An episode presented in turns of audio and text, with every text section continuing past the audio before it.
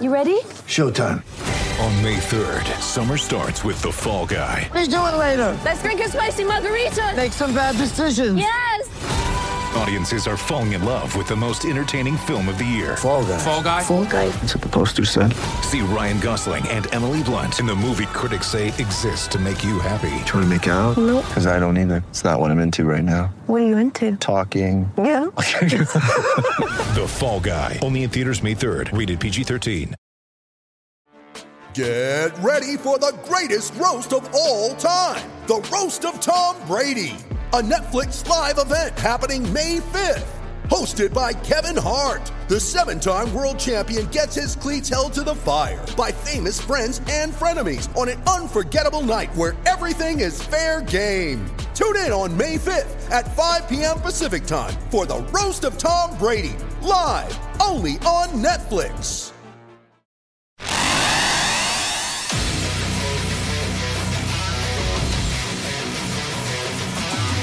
Gators Breakdown, the Gators fan podcast, because there's never a dull moment in Gator Nation.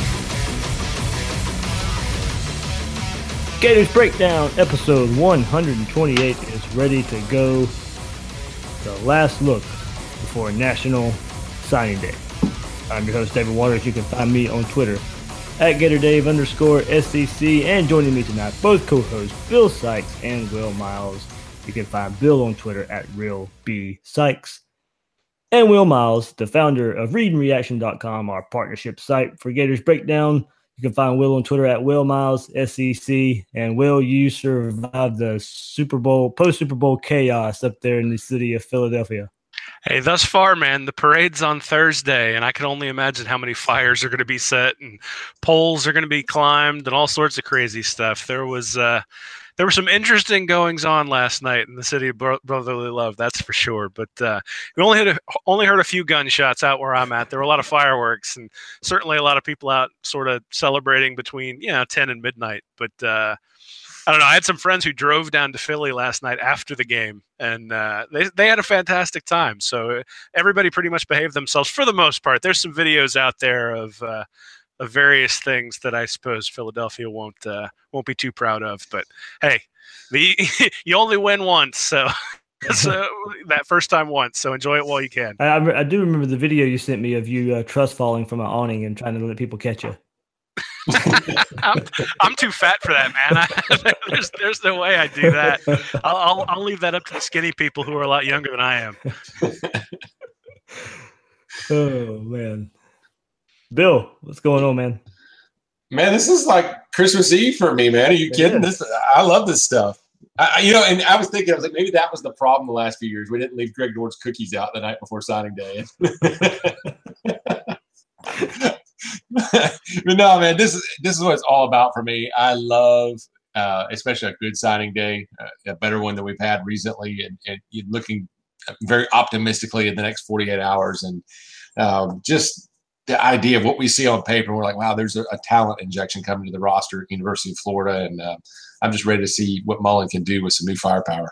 Yeah. And going back to last week, Bill, you know, people really did pick up on when you were talking about, hey, look, there's going to be this article and that article and this tweet and that tweet talking about, hey, this is, this guy can look here. This guy's going to look there. This guy looks good for Florida. This guy doesn't look so good for Florida. And you know what? It was like clockwork.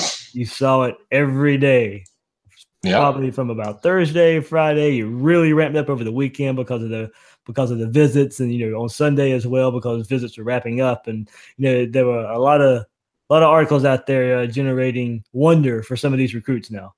Yeah, listen, man. I'm a guy like I like I said last week. I've been following recruiting for decades at the University of Florida, and I've been through the you know the Willie Williams recruitment with us lobster, and Keith, the saga when Keith Rivers was with Zook at the basketball game, and we were talking about how he was wearing a Gator jacket, and I've been through the Dalvin Cook thing, and, and you know, the in the good times too, the Tebows and, and Dante Fowler flipping on Florida State, and I've, so I've been through the highs and the lows, and like I said, the one thing that's constant is you reach this moment, and it's usually right about this week where as they press for commits, the good news starts filtering through the program and people start capitalizing on that and trying to generate hype for articles or whatever. And it's this combination of factors that you start thinking like, oh man, this is it. This is the big one. We're going to get the class of classes. And, and it almost never works out perfectly. It just doesn't, you know, for anybody. And, you know, but it, this is looking good. That said, yes, I, right now I'm hearing my inbox is blowing up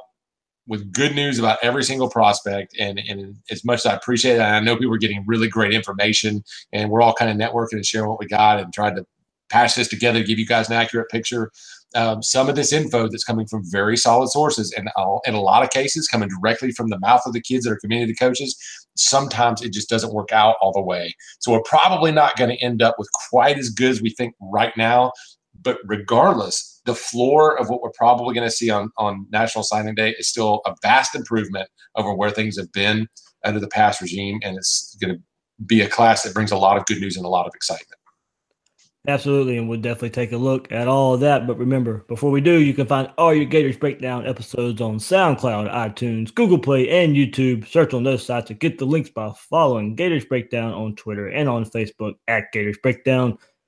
And you're on iTunes and Google, please, uh, on Google Play, please rate and review the show. Let Gator Nation know what they're getting with Gators Breakdown. And as we mentioned, of course, National Signing Day is Wednesday. We couldn't go without uh, doing a show, partly because Florida had their last visit weekend. A lot of things came out of that. Crystal balls are flowing in left and right for uh, on the twenty-four seven network about where some of these prospects uh, will be going. Uh, but, Bill, you broke it down pretty good last week, but I think we have to do it again, and because we, we get the question a lot about how many can Florida bring in, how many are they looking at. Um, you know, you came up with twenty-four counters, the two transfers, Van Jefferson, Trevon Grimes, uh, thirteen early signees, so nine spots left. But, you know, there's still some wiggle room uh, with, with that as well. We'll see what the N C double A does with Randy Russell's spot. Um, Florida could get one back if they learn now between if they learn between now uh, and Wednesday if they can fit him in or not. Does Florida even worry about the numbers? That's a question uh, I've, I've been asked, and some people said they, they there's some thought out there that they could not, that they could just uh, go with the flow and and maybe see and see what happens there. Uh, but the numbers crunching. Not only just for the, the the amount of spots that might be left, but the number of prospects that are left. Florida may find themselves crunching some numbers. Yeah, they might. And just a really super brief uh, recap, because a lot of people are still asking. You typically you can sign twenty-five each year. Those are what's called initial counters. Regardless of your your scholarship limit, like how many guys you got on roster, you're allowed to take twenty-five now. And um, Florida only has twenty-four this year. The reason why is they took three transfers prior. Um, and they counted two of those back to the two thousand seventeen class, but one of them they could not. And so that took away from one of their twenty-five. So that left them with twenty-four. Then they took the two wide receiver transfers, uh, like you said, Trevon Grimes and uh, Van Jefferson. So that leaves them with twenty-two. Then they took thirteen early signees. So that leaves us with nine spots left. They've currently got three commitments in offensive lineman Richard Gouraige, offensive lineman Griffin McDowell, and wide receiver Justin Watkins. And so that leaves six spots left unless, like you said, Randy Russell's spot is approved by the N C double A to go back into the pot and take another one. I don't I don't know if they've already talked to the N C double A. I mean, they'll, they'll get it back at some point, but it's, yeah. They may have to be something they get for next year and count back because they had a spot open. Um, there's some. It's all kind of funny with that. But I would look for about six spots. The only other way they open up another one or two is if things get a little squirrely and somebody decides to enroll later. You know, we won't go into that too much, but it, there's other possibilities there. Uh, but I would look for about six. And with the board sitting at anywhere from twelve to fourteen guys left on the board, not everybody's going to have a spot uh, unless, like I said to start the show, this doesn't go the way we think. And that's a possibility too. I mean, they may not fill out every spot this year, and Gator fans need to prepare for that. Yeah, I think if you look at what they've currently got on the board right now at the sixteen guys, you've got one quarterback, two tight ends, two running backs, a wide receiver, and four offensive linemen if you count Gouraige and and McDowell. Um, then you got four safeties, but they have zero corners, one linebacker, and zero defensive linemen. So really on the defensive side of the ball, I think, you know, that's where I'm going to be focusing in terms of where they close is those guys coming in. And and you can see that in terms of who's available. I mean, if you look at the guys on the board, there are a lot of defensive linemen and outside linebackers who are listed on that board. And there's a reason for that, right? And, and so some of those guys are going to be coming and they're going to fill in those spots. But, uh, but certainly that's also where a lot of the talent lies as well. Um, And, and so it'll be interesting to see how they close and who they bring in. And, and you know, it, it's a good problem if you're if you're able to say to somebody, hey, we need you to gray shirt, or if you're able to say there's not a spot for you. Um, I don't know whether they'll necessarily do that this year. I'm not sure that history indicates that in transition classes you typically get to do that. But this is also a new year in that you've got the early signing period and you sort of have those guaranteed spots, and you've really been able to zone in on these guys rather than having to keep that first part of the class together. And, you know, who knows, maybe it's a, maybe it's a new new time for this sort of stuff. And talking about zoning in on a guy, we'll kind of quickly just look at this past weekend. Uh, the top prospect out of this past weekend was, of course, wide receiver Jacob Copeland, who was previously committed to head coach Jim McElwain. Um, McElwain gets fired, let, let go, of course, and then you know Dan Mullen got to got to kind of re-recruit uh, Jacob Copeland for, for Florida, and uh, it looks like he's done a pretty good job. We've seen all the pictures and um, all the fellow players that Copeland was hanging out with and taking pictures with, uh, going to the basketball game with this past weekend, and coming out of the visit, everybody thinks it, it looks pretty good for the four-star wide receiver. Uh, it would be a big-time get. This is a, a wide receiver, playmaker type of wide receiver. I think Dan Mullen can really do something with. And I really also, it's one of those we keep talking about sending messages and, and being back to big boy recruiting. Like, look, Alabama's squarely in this one too. And it would send somewhat of a signal uh, that, you know, a guy in the state of Florida. Look, how many times have we seen these big-time state of Florida athletes go to Alabama and, and start making plays, and especially at wide receiver? This is another one where it doesn't need to happen, and Copeland needs to be a Gator. Absolutely. That, that's the kind of guys we've been talking about, you know, all year that that Florida has to get. You, you've got this. I mean, you, you're not going to close down the state. You're never going to keep every school from coming and getting a big target or two. You're not going to ha- take them all. But you've got to win some of those battles. You got to toe the line against the biggest schools and the biggest competition and the best coaches out there, and not be afraid of Nick Saban. I think that's one of the very first things I said on this show when I when I came on board last year, and toe the line and win these battles. Well, here we are. He's done it uh, at quarterback with Emory Jones. Now he has a chance to get him a wide receiver, uh, a featured weapon to go with his young uh, his young quarterback. It, it's coming down to the line, but it looks like he may just pull this one off. Yeah, we've talked pretty extensively about the baseline of this class, and just the thirteen guys they've already signed really make this a pretty strong class anyway. Um, and so a lot of the guys he's going to add, I mean, obviously we all want to be we all want to be greedy, and we all want the best, and we all want the the big guys who are out there. But at the end of the day, this is a pretty solid class regardless of what happens on Wednesday. It is. And, you know, one thing we were mentioning, though, at this wide receiver position, you talk about Jacob Copeland. Uh, we're talking before the show. It's been ten years, class of two thousand eight, since Florida has signed four blue-chip wide receivers, four four-stars. Now, um, Florida won't do that in the sense of uh, signing freshman recruits this year. Uh, but at the same time, when adding Trevon Grimes and adding Van Jefferson as transfers, I mean, that's essentially the same thing as adding a, a junior college player who does count towards the rankings. And with Justin Watkins and Jacob Copeland, you'd be signing – the eighty-ninth best and the um, sixty-ninth best players in the nation, two top one hundred receivers in Watkins and Copeland, and then two uh, former players in Trevon Grimes and Jefferson, who were ranked number forty-one and number one oh six nationally at the position. So you've almost got four top one hundred players coming in at wide receiver in one group. And then when you add Emory Jones to that, who's a blue-chip quarterback, they haven't brought in to the University of Florida a group of four blue chip wide receivers and a blue chip quarterback since two thousand six, since Tebow and Harvard were here. And while I'm not for one second uh, throwing Emory Jones and any of those wide receivers in the in the realm of being a Harvard or a Tebow, it's still a major milestone. And I, I love that Dan Mullen's doing it after doing it in two thousand six. And I think you can't – maybe you shouldn't throw Harvin as the comparison, but one guy you can throw in is Tyree Cleveland. So he had a point nine eight one zero rating from the twenty-four seven sports composite when he came in. Trevon Grimes is at point nine eight zero six. Van Jefferson is point nine five one seven. And then if you look at Jacob Copeland, he's point nine six five one. And then uh, um, – where is he? Justin Watkins is point nine five six seven. So really, you're looking at guys who are pretty close to the ability of Tyree Cleveland based on the twenty-four seven rankings.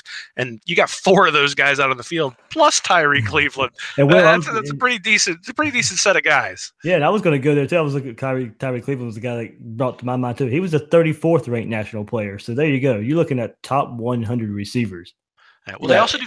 they also do very different things, right? So Justin Watkins is somebody who's gotten the ball a lot out of the backfield, and you look at Jacob Copeland's tape and it's a lot more stuff outside. Certainly Tyree Cleveland is a lot more outside. And then I'm think, and then you get a little bit of both when you, when you look at, uh, when you look at Jefferson and Grimes. So um, I think you're going to, you know, we've talked a little bit about how on defense, the idea of having Trey Dean and Amari Burney, you have some flexibility on the backside, having a point guard versus having a power forward on defense. Well, you can think about doing that on offense as well with these wide receivers. Yeah, I'm going to say my commentary on that and be optimistic, but I'm going to have a lot to say on Wednesday if they pull this off, because you're talking about a dramatic, dramatic turnaround at the wide receivers position in one year. And it was a position we've talked about kind of being uh, one of the better positions on the field, you know, Freddie Swain and uh, Josh Hammond and those guys. But, you know, with disappointing seasons last year, uh, it would be interesting to see if Grimes and Jefferson are eligible to play in two thousand eighteen, how those guys fit into the fold now. Uh, but with you, you've already talked about a another complete transformation in, in that uh, in, in that position that, you know, really liked under Will Muschamp, got better under Jim McElwain, but we really didn't get to see it because the offense and the, and the quarterback position still just couldn't get it done. Now you you, you you're surrounding uh, you know a new system with, with for, for Felipe Franks and a young quarterback Emory Jones. You're you're surrounding him with, with a pretty good bit of talent where we already think the running back is uh, pretty well set uh, as well, and getting getting better in this class as well with Clement and, and Pierce. Uh, you're already looking at a, a talent infusion in just a short time uh, under Dan Mullen. Hey, look, we know we got to get the offensive line straightened out, but I would say the playmakers, if you get Copeland in along with the names we've already said, and you get these top one hundred receivers, these blue chip receivers, I think uh, you're, you're starting to see the transformation Uh, go as far as playmakers go. Yeah, the other thing is, is and and that so, I mean, this is right up my alley, because if you bring in all these wide receivers, and unfortunately I don't have my sign tonight. My wife cleaned the basement. I don't have my sign, but it means you can move in Kadarius Toney from wide receiver because you've got all these blue chip guys on the outside. So again, flexibility, right? And you've got Daquan Green from last year's class, who yeah. was ranked in pretty much the same stead, point nine five, somewhere in that range in the twenty-four seven composite. So, um, it's a big deal to be able to bring in that talent, but really I think Copeland's sort of the icing on the cake. Um, there are other guys I'm looking at who are really sort of the meat and potatoes of the guys that I think they want to add. Um, and, and those are sort of the guys on the defensive side of the ball f- to me. Bill, you uh, kind of helped us out here with, uh, with the rundown of the, of the show here. Uh, where you want to go with the, with talking about the remaining targets? We already hit Jacob Copeland just because he was the more recent visit. And, uh, you know, Florida had an okay visit, uh, visit weekend, but, uh, Copeland's the guy that's really going to come out of the the limited. I think three guys were on campus, and uh, probably going to be the only one out of this last visit weekend. There was plenty of attention since there were not many visits or visitors uh, on campus anyway. And like I said, we saw him at the basketball game with Emory Jones. It really seemed like the coaches could really hone in on Jacob Copeland this past weekend. But hey, look, we've seen past couple visit weekends, plenty of guys on campus, and plenty of big names that the Gators are in for. Yeah, and they had set up the last weekend to be like their big final push premiere weekend, and it didn't really materialize. And, you know, we, we mentioned that uh, a few weeks back, and I told you that the risk of that is that sometimes those guys get convinced before they show up on your campus to look elsewhere. And you saw that with Coinis Miller. Auburn, Auburn locked down that their defensive tackle there, and he didn't come in. Uh, William Barnes and uh, Ed Montalas decided not to visit. And I, and I think, you know, that was a, a situation where – I'm just not convinced Mullen had a whole lot of a chance to turn those guys. Now, I don't want to make excuses. It's a results-oriented business, but they, they decided not to visit. They decided they were done and they didn't need to shop around anymore. It sounds like they're set to North Carolina. Uh, but at the same time, Mullen has focused on his guys. And, and like I said, we're still looking at probably close to twelve guys for a limited amount of spots. So if you want, we can kind of go down the list here just on – quick rundown of who's left on the board and how that's shaping up. We can talk about the crystal ball trends. Yeah, I mean, uh, of course, a lot of people are wondering who we think will be in the class. So I think we, you know, we could probably run down the names and see, and you know, our feelings on who we think will, you know, Florida will end up with on Wednesday. All right. Well, here's the list I've got, and this is like everybody I'm hearing mentioned, and there could be more because Mullen could be working something back channels. That happens all the time. Um, and we don't know how, if they have any surprise defections and miss out on guys where it necessitates them going down the board, or if they'd be willing to. They might want to save the spots. Regardless, here's who's left. We've Uh, talked about Justin Watkins. He's committed to Florida. Richard Gouraige, the offensive lineman, and Griffin McDowell. So they got a wide receiver, two offensive linemen committed. Then you got Jacob Copeland, the wide receiver. We talked about him. Uh, the only other offensive skill position player you really hear mentioned is tight end Glenn Beal. Um, he's an out-of-state guy. It doesn't sound like he's coming. He didn't visit. He was supposed to. Um, I don't think he's in. Now, the two heavy hitters now, we might want to stop and pause and talk about this a little bit, are, are the linemen on either side. Number one offensive lineman in the nation, Nicholas Petit-Ferrer, and defensive tackle Nesta Silvera. Um, those seem to be the Nicholas Petit-Ferrer commitment, or excuse me, recruitment is wide open at this point. Nobody seems to know where he's leaning. It seemed to be trending a little bit away from Florida in the buzz today. Uh, but I don't think anybody's really that confident about where he's headed. Uh, the Nesta Silvera, now I'm sure you guys are going to have some input on this one. We continue to hear indications that he might be seriously giving Florida a look, but we also hear indications that it's just buzz and that he's out recruiting for Miami and other things. So it's kind of hard to say what's going on there. I'm not super confident on either one of these guys at this point. Yeah, we've heard the um, the talk of Silvera about, well, I guess what, about a week or so ago, guys? More than, more, I guess, a little bit more than a week or so, I guess. Of uh, and it was kind of funny. We've all kind of just came about in, in the private message we have is, hey, I heard this about Silvera. Oh, really? I did too. And our sources were different uh, for, for a lot of the talk. So I think there is a lot of legit talk out there about Silvera flipping from Miami uh, to Florida. I, I still find it difficult, you know, just American Heritage kids. Most of them are, you know, kind, you kind of see where they're leaning uh, already coming into Wednesday. Uh, you know, but do they – You know, do they want to follow one another? You know, Florida's in really good shape for Chatfield, uh, and will Silvera want to follow him to Gainesville? You know, did how, how much did he enjoy his visit? What did he tell the coaches? You know, I think there's a lot of play in here. Uh, it to me, it doesn't matter if he told the coaches one thing. I don't know if he did or not. I'm just saying, if he, it doesn't matter if he told the coaches one way or another. Everything can change on Wednesday, and we've seen it happen. We've seen coaches who thought they would have a guy in the fold, and he doesn't come and goes somewhere else. So. National Signing Day is full of surprises, but um, when it's all said and done, I, I, I kind of agree with Bill. I think Silvera stays at Miami, but there's a lot of buzz out there that's saying he's coming to Gainesville. Yeah, and the buzz, I think, really picked up right around his official visit, so you do wonder what the legitimacy is with that there. Um, you know, at the end of the day, though, it'd be a huge get for Florida, both because their defensive line needs the uh, needs the numbers for this year, but also because he just jumps off the tape. I mean, he's one of those guys who looks like he's playing against against middle schoolers when he's out there on the film when you're looking at it.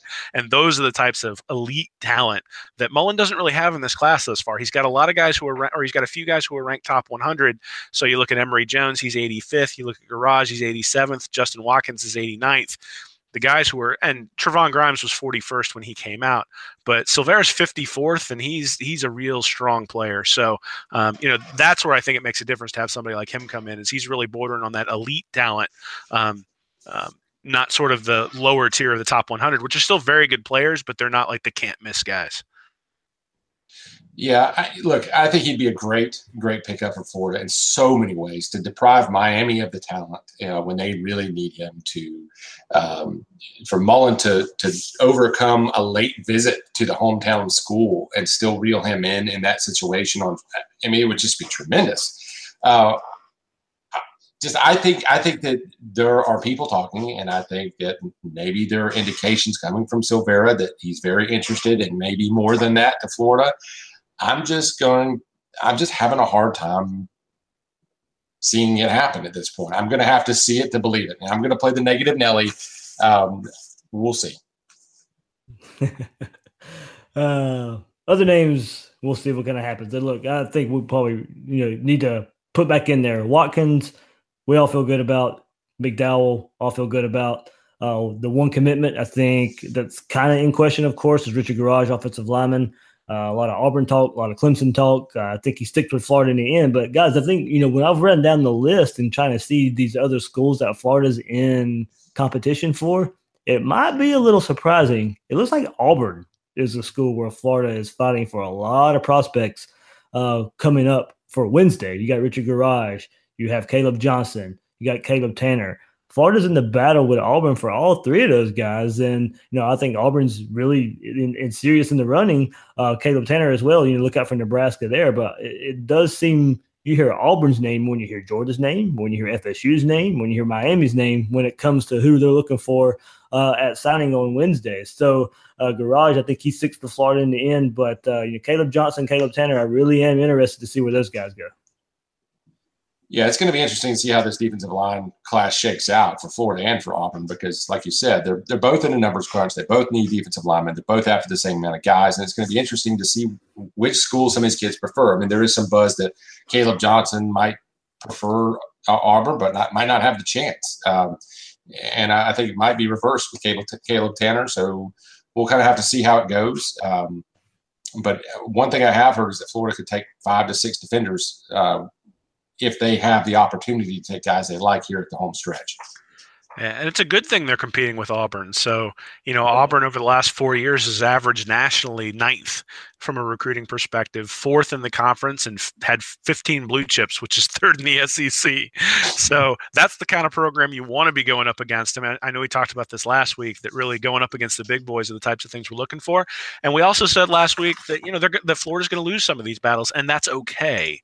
But you need to be involved in the battles. And and at the same time, Florida also can't take everybody on their board. I mean, they've got they got five potentials at defensive end that we're going to talk about. And, you know, they aren't taking five defensive ends. So there's a little bit of a game of musical chairs going on, both with the commits and whether they want to come to Florida and whether Florida's their first choice and whether they're going to have to, you know, whether they're going to have to come to Florida because their first choice isn't available. So um, like Bill says, it's going to be really interesting to see on Wednesday.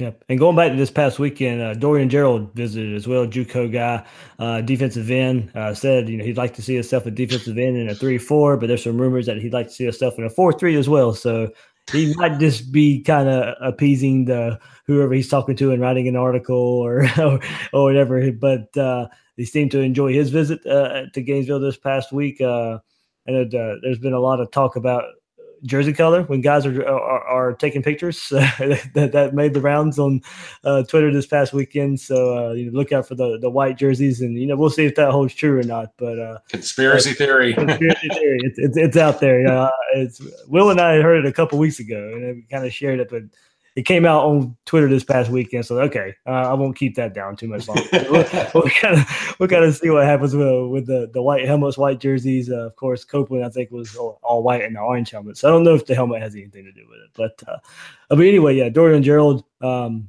you know, a lot of people thought he might play inside uh, as well, but you know, probably Texas A and M is, is in the picture. Well, Jimbo Fisher out there. Uh, we'll kind of see. It looked like to be a Florida lean till he visited Texas A and M. Last weekend, visited Florida this, pa- uh, this past weekend, uh, was the other, you know, kind of big-time get that uh, besides Jacob Copeland that the, the coaching staff was after. You say Dorian Gerald? Yeah. Yeah, listen, that's a guy that, uh, you know, he's really gotten a lot of attention from big-time programs down the stretch here as a junior college prospect. And if you follow him on Twitter, you really see the gratitude in that kid to, for the opportunities he's got right now. And he's obviously, you know, had to struggle to get where he's at. Um, and I like the fact that Jimbo Fisher's after him. I mean, Jimbo Fisher's one heck of a recruiter with one heck of a track record in recruiting. Um, but I think it looks good for Florida right now, I, just from everything he's posting. I mean, you just don't see a whole lot of Aggie stuff coming out of out yeah. of that feed. Um, and I think that he's a guy that will play some three four end. Uh, I don't think he's a nose. Uh, I think he can be a two hundred seventy pound guy if if they choose to bulk him up. I mean, even though he's got short time at Florida, being a junior college prospect with maybe two years left to play. Um, but he's got it's got an explosive pass rush and a guy that even at three four can affect the passing game and, and probably the running game with uh, with the way he can, especially in that one gap scheme that if they that's what they choose to go with, um, to be just a real disruptive force in the backfield. Um, the name I think uh, that that could be, hopefully I, I mentioned it just a second ago when we we're talking about Silvera and can the can. Andrew Chatfield helped bring him in down there at American Heritage. Uh, four-star, a ton of crystal balls are kind of floating out there to, toward w- towards Florida uh, for his services. I think it, uh, you know, going down there in South Florida, getting a kid uh, as well with this new staff, being able to see this new staff go down there uh, and get and get one of those guys, a defensive end, outside linebacker, of course, another. You know, we're talking about how Florida needs what, what what's on the board left. a lot of defenders are on the board, and he seems to be uh, the big one out there uh, that Florida could pull in. Yeah, I mean, I think I think you look at Chatfield or you look at uh, you look at Caleb Tanner. Either of those guys really sort of um, Tanner, especially. I think I mentioned that he reminds me of Alex McAllister. Um, Chatfield's a little bit a, li- a little bit more uh, somebody who's going to hold the edge. Um, potentially would be. Um, Looks like he might be a little bit better in coverage, but again, it's it's a relatively limited film study on those guys. But uh, but I mean, Chatfield's a big get, especially again taking him away from Miami, um, and and also filling a real area of need. I mean, you know, anybody who watched Florida play last year watched the linebackers struggle co- struggle. covering running backs in coverage, struggling with gap, gap integrity, those sorts of things, and and an infusion of talent like Chatfield would be a big deal. Yeah, just to clarify, Andrew Chatfield is a uh, four-star. Uh, outside linebacker, maybe pass rusher to three four, and a guy that uh, is a teammate of Nesta Silvera. He's a guy from South Florida. Uh, he was once committed to Ohio State, I believe, or at least heavily recruited by them. So yeah, he was committed to him. Yeah, and so to to go down to American Heritage High School down there, uh, the teammate, some of these other big blue chip prospects, and to, to pull him out and take him away from Miami at the eleventh hour, is it's a coup for Mullen. It really is. He's a guy that can can impact the defense, and he's a guy that uh, establishes a little bit of a a presence in South Florida for Mullen's effort, and not just for an also-ran recruit. This guy's a big-time recruit. Uh, there is some chatter that uh, Randy Russell, who we keep talking about, a guy that signed with Florida, then found out he wasn't going to be able to play for uh, a medical issue. He's been talking to Chatfield. He's been talking to Silvera. So some of the the optimism about that package deal showing up in Florida, getting both those guys, is linked to the fact that Russell gained traction in talking to Chatfield, and now Chatfield might be talking to Silvera. I'm happy with with just Chatfield. He's he's a great addition to the class. He's uh, going to be a key member of the class. Uh, but I'm also – you know, hoping that he can can influence his friend and teammate in Nesta Silvera and get him to come along for the ride. So we're about to find out.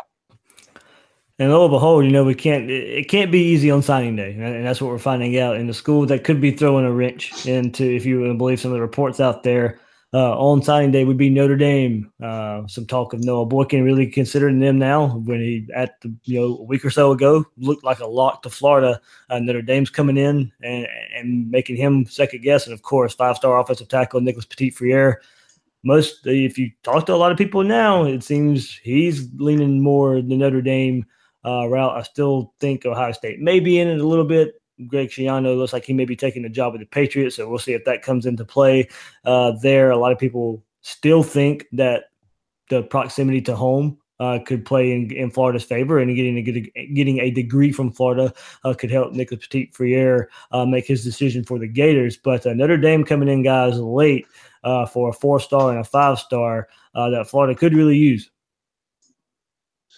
Yeah, and I really don't want to see them end up with either one of these guys. You know, Nicholas Petit-Ferrer, we've, already, we've talked at length about him, number one offensive lineman in the country. He's a guy that, you know, Florida needs at a position of need, a guy that can impact the, the roster and, and just juice the recruiting effort. Uh, they, they haven't had a five-star since two thousand fifteen, and that's something that needs to change. And with respect to some of these outstanding football players that are in this class, Florida's best prospect should not be – and the class should not be down in the bottom half of the top one hundred. They should be able to land top twenty-five national recruits with regularity. You know, you're not going to have a dozen of them in the class, you know, but you should be able to nail some of them. And this is one of those that they should to be able to land. Um, that said, the Notre Dame influence here, the Notre Dame pull, it reminds me of Sam Young. I think he was back in two thousand six, Saint Thomas Aquinas High School in Fort Lauderdale. He was a five-star tackle. Uh, was a high school teammate of Marcus Gilbert, four-star tackle, who did come to Florida. And Dan Winger, I think his name was, was a, a center who was, went to Notre Dame. And Sam Young, I believe, was Catholic, and, you know, it was a Catholic high school, and they went off to Notre Dame. Sometimes you have these kids that are just hard to keep home. Um, so, This appears like it could be one of those situations.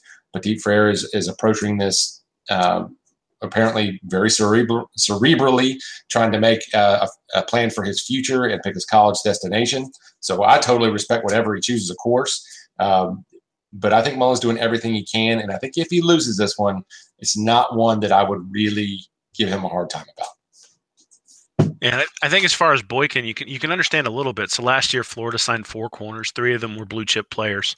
So they don't have anybody signed this year, but still, you look at sort of the depth chart and who's there and and who Boykin's going to be competing against. And, you know, I can understand why he might take a second look, um, particularly if he's starting to feel the numbers crunch and thinks he might get left out if if some of the big boys really commit to Florida. So, um, you know, I think some of that might just be him looking for an all, you know, he's, he's ranked, uh, he's ranked three hundred sixty-fifth nationally. He's a very good player, but if you have to make a decision between Jacob Copeland and and and Noah Boykin, I think you're going to go with Copeland, even if you think even if you'd like to have a corner in the class. So um, you know, so that may be a little bit of it as well, and and also some of the guys they signed last year.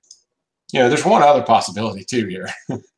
I mean, maybe he needs a second school if he's going to have an announcement on T V. You know, I mean, that, that that does happen. And I'm not to say that he can't commit to Notre Dame. I'm sure he can. But, you know, that's one thing to understand, too. You know, by the way, I, I read somewhere Richard Gouraige is probably going to have an Auburn hat on the table and have an announcement. Mm-hmm. You know, he's already committed to Florida. You could look at that as bad news. Why have an announcement if you're going to pick the same school? But, hey, this is these kids' last chance for the spotlight. And, and if you're going to do that, you're going to have more than one finalist. Absolutely. So uh, you guys ready to put in who you think Florida signs on Wednesday? As long as Will goes first. Sure. So I, I think it's I think a realistic case for what you're going to see from Florida is likely. So there's really four tiers. So you got Petit-Ferrer, Silvera, and Copeland, who are in that top tier. Then you've got Chatfield and Malcolm Lamar, who are sort of in the top two hundred players. Then you got Malik Langham, Caleb Tanner, and Noah Boykin, who are in that three hundred to four hundred range. And then you got Dorian Gerald, Fabian Levette, Caleb Johnson, and Glenn Beal, sort of in that in that. you know, four to five hundred range, four to six hundred range in terms of nationally ranking. I think you probably figure Florida gets one guy from each quadrant. I don't know that they're necessarily going to get Petit-Ferrer, Silvera, and Copeland. If they do, and that's all they get, I, I think it's still a fantastic class. So, you know, I, I figure they probably bring in Boykin, Chatfield, and I'm going to go with Silvera. I think they bring in Silvera, and from that lower tier, which is still very good players, but then Dorian Gerald. So those are the four guys that I think they bring in. And with those four guys, they'd be sitting at a twenty-four seven ranking of two fifty-eight point two, which would be on par with what McElwain's recruiting has looked like the past two years in a transition class with Grimes and Van Jefferson adding extra value too that isn't really calculated in that. So those are the four I'm going to go with. I'm going to say Boykin, Chatfield, Silvera, and Gerald. And you're you're already counting the guys that are committed, right? Watching. I'm already counting Gouraige okay. and and and, uh, and those guys, yes. Yeah. Yep. So you think they take seven total and leave two spots open? I'm not sure. So, I, you know, I've I've looked back at transition classes in the past, and it's always been between seventeen and twenty-one. And so it, it it's not something that Florida historically has loaded up on.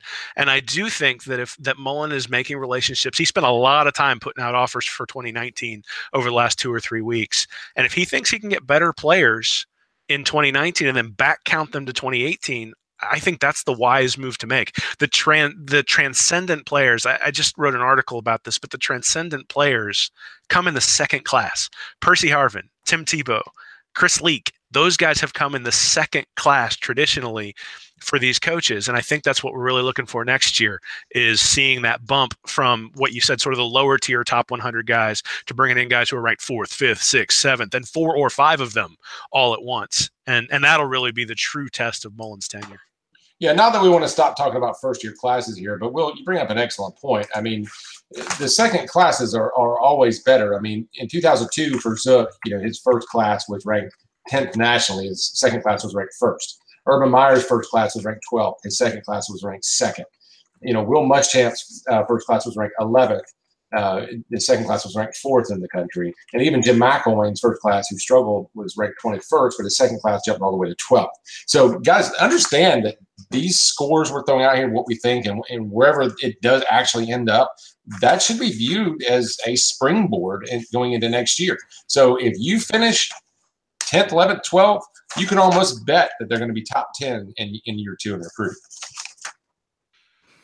Bill, you want to throw yours in? Yeah, I kind of went the same route um, he did. I left one spot open because I, I just wanted to prepare our listeners for that possibility. And and, and I think actually twenty-two is the the top uh, transition total I saw. That was two thousand two with Zooks. uh, unless I've got some bad math there. But um, right. Let's see. I had them uh, keeping Justin Watkins, Richard, Richard Gouraige, and Griffin McDowell, the three commits they've got currently. And then I had an, adding Dorian Gerald, the defensive end, JUCO. Uh, I also had them adding uh, Andrew Chatfield, who would be the four-star outside linebacker, Caleb Tanner, another four-star outside linebacker, and Noah Boykin, the four-star cornerback uh, from the Northeast with the Atlantic States. Um, and then I went with Caleb Johnson, but I'm not actually not feeling good about that. But we'll, that's that's my eight, the three commits plus five. And I had that as a, uh, a total score of two fifty-three point two five. That's two fifty-three point two five. And that would have uh, fallen between ten and fifteen over the, uh, the past five years. So no Copeland for you. No, no. Oh, did I not say Copeland? No. I, I, I didn't have him either. he, he was on my list, but uh, that he should be in my score there. But okay. Yeah, Co- yeah. I wanted. I, I think they'll grab Copeland too. Okay. I'm sorry, that was just an omission. But I did not have him landing Silvera, and I did not have him landing Petit-Ferrer because I want you guys to give me a hard time when it happens. That would pretty much be the only difference between mine and yours. Then I got Chatfield, I got Gerald. I'm throwing in Boykin, Copeland, Tanner, and I'll put. Uh, I'll be like I, I've always said. When when everything is, I think about fifty-fifty. I let my bias take over. uh, that's why I'm throwing in Petit-Ferrer. Not that I'm confident about it. I think it's fifty-fifty. Uh, but when I was like I said, when I go fifty-fifty, I let my bias take over. So I say Florida gets Petit-Ferrer. Uh, and, and, and lands a huge signing day uh, surprise uh, th- there. Uh, but, yeah, I think we're, we're all pretty much on the same page of, uh, of you know, who they can get in, I guess, just the, the amount of number. Uh, I think uh, that's kind of where we differ. And, and and I do kind of feel weird making it that they, they take a full twenty-five. You know, I went ahead and filled the nine spots with Watkins, Gouraige, and McDowell as well. Uh, so, you know, I do think uh, Malcolm Lamar sticks with F S U in the end. I don't see a Silvera flip either. Uh, but, you know, uh, hopefully that talk – and look, if that happens, then you'll start seeing some shuffling uh, along the Florida border kind of plays out the way I th- I think it will. You'll start seeing what they do with Caleb Tanner and and uh, and uh, and the other guys there. So um, yeah, I, I, I'm nice. ready. I just want to say I'm ready to embrace the power of the homer. I'm ready, but you don't know what I've been through the last three years. It's been traumatic for Bill. I mean, yeah. This is like his wheelhouse, and he's had to pretend to, to be positive. Prospect and come on this show and say a Florida coach is going to get him. They're going to have to show me. It's been a long, hard road, but I'm ready. I'm I've ready. Only, I only know what you felt for the last year. So, that's well, so, so, if, so, if, so if he bring in, if he brings in Silvera, Petit-Ferrer, and Copeland, which of the Philadelphia celebrations are you going to embrace oh. when, when when that happens there, Bill? Well, I'm not going to climb any light poles, and, uh, and I don't want to go to jail. And you're not flipping my truck.